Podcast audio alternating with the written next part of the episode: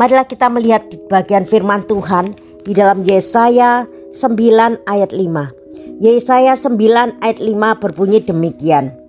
Sebab seorang anak telah lahir untuk kita, seorang putra telah diberikan untuk kita. Lambang pemerintahan ada di atas baunya dan namanya disebut orang penasehat, ajaib, Allah yang perkasa, Bapa yang kekal, Raja damai. Bapak, Ibu dan Saudara sekalian, sebulan lagi kita memperingati hari kelahiran Yesus yaitu hari Natal.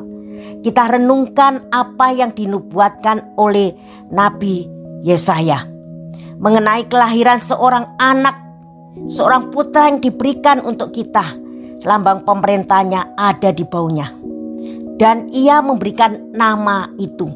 Yang pertama, penasehat ajaib. Apa artinya? Penasihat ajaib bagi orang percaya saat ini yaitu sang penasihat ajaib adalah pencipta dan juru selamat kita. Ialah yang menggenapi apa yang dikatakan dalam perjanjian lama dan tergenapi di dalam perjanjian baru. Saudara, Kristus yang datang menjadi manusia adalah suatu keajaiban. Yesaya menasihatkan, memberikan nubuat Allah mengutus penasehat yang ajaib datang ke dalam dunia bagi orang yang remuk hatinya. Apa buktinya?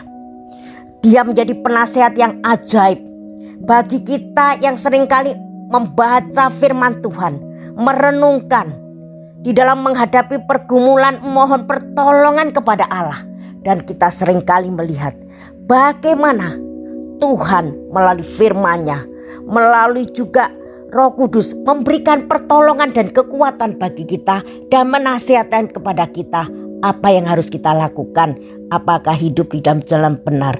Dialah penasihat kita yang luar biasa. Bukan saja demikian, dia adalah Allah yang perkasa. Seringkali kita melukiskan keperkasaan itu dalam bentuk kekuatan, kegagahan, dan keberanian yang diperankan sebagai kisah kepalawanan.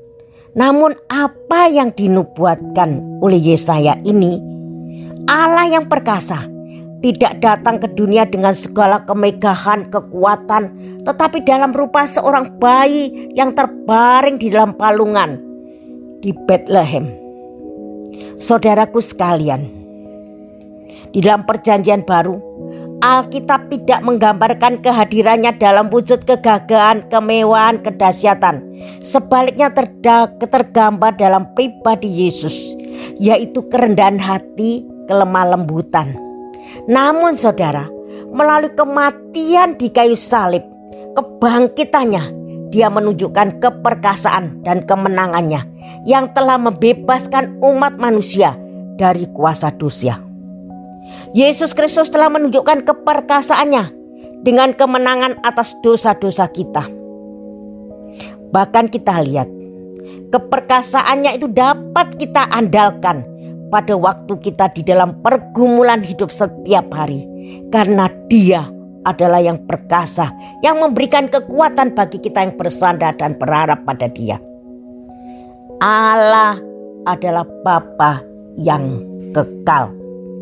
Saudara sekalian, dia abadi, tidak berawal dan tidak berakhir. Sebagaimana di dalam Mazmur 90 ayat 2 dikatakan, sebelum gunung-gunung dilahirkan dan bumi dan dunia diperanakkan, bahkan dari selama-lamanya sampai selama-lamanya engkau adalah Allah. Allah yang kekal adalah Allah adalah awal dan dia adalah akhir yang tidak terbatas dari kekekalan sampai kepada kekekalan. Allah itu telah ada dan akan selamanya tetap ada. Saudaraku sekalian, bukan saja demikian, dia adalah raja damai. Raja damai adalah orang yang menyingkirkan semua pengganggu kedamaian dan menjamin kesejahteraan bagi kita. Raja damai ditunjukkan melalui pengorbanan Tuhan Yesus di kali salib yang mendamaikan manusia dengan Allah. Karena damai sejahtera Allah yang ada di dalam diri kita yang diberikan oleh Allah akan mengubah hidup kita yang dari dulu menjadi musuh Allah menjadi anak-anak Allah. Melalui pengorbanan Tuhan Yesus mendamaikan manusia dengan Allah sehingga kita yang percaya kita didamaikan mempunyai hubungan yang baik. Bukan menjadi musuh Allah tetapi kita menjadi anak-anak Allah.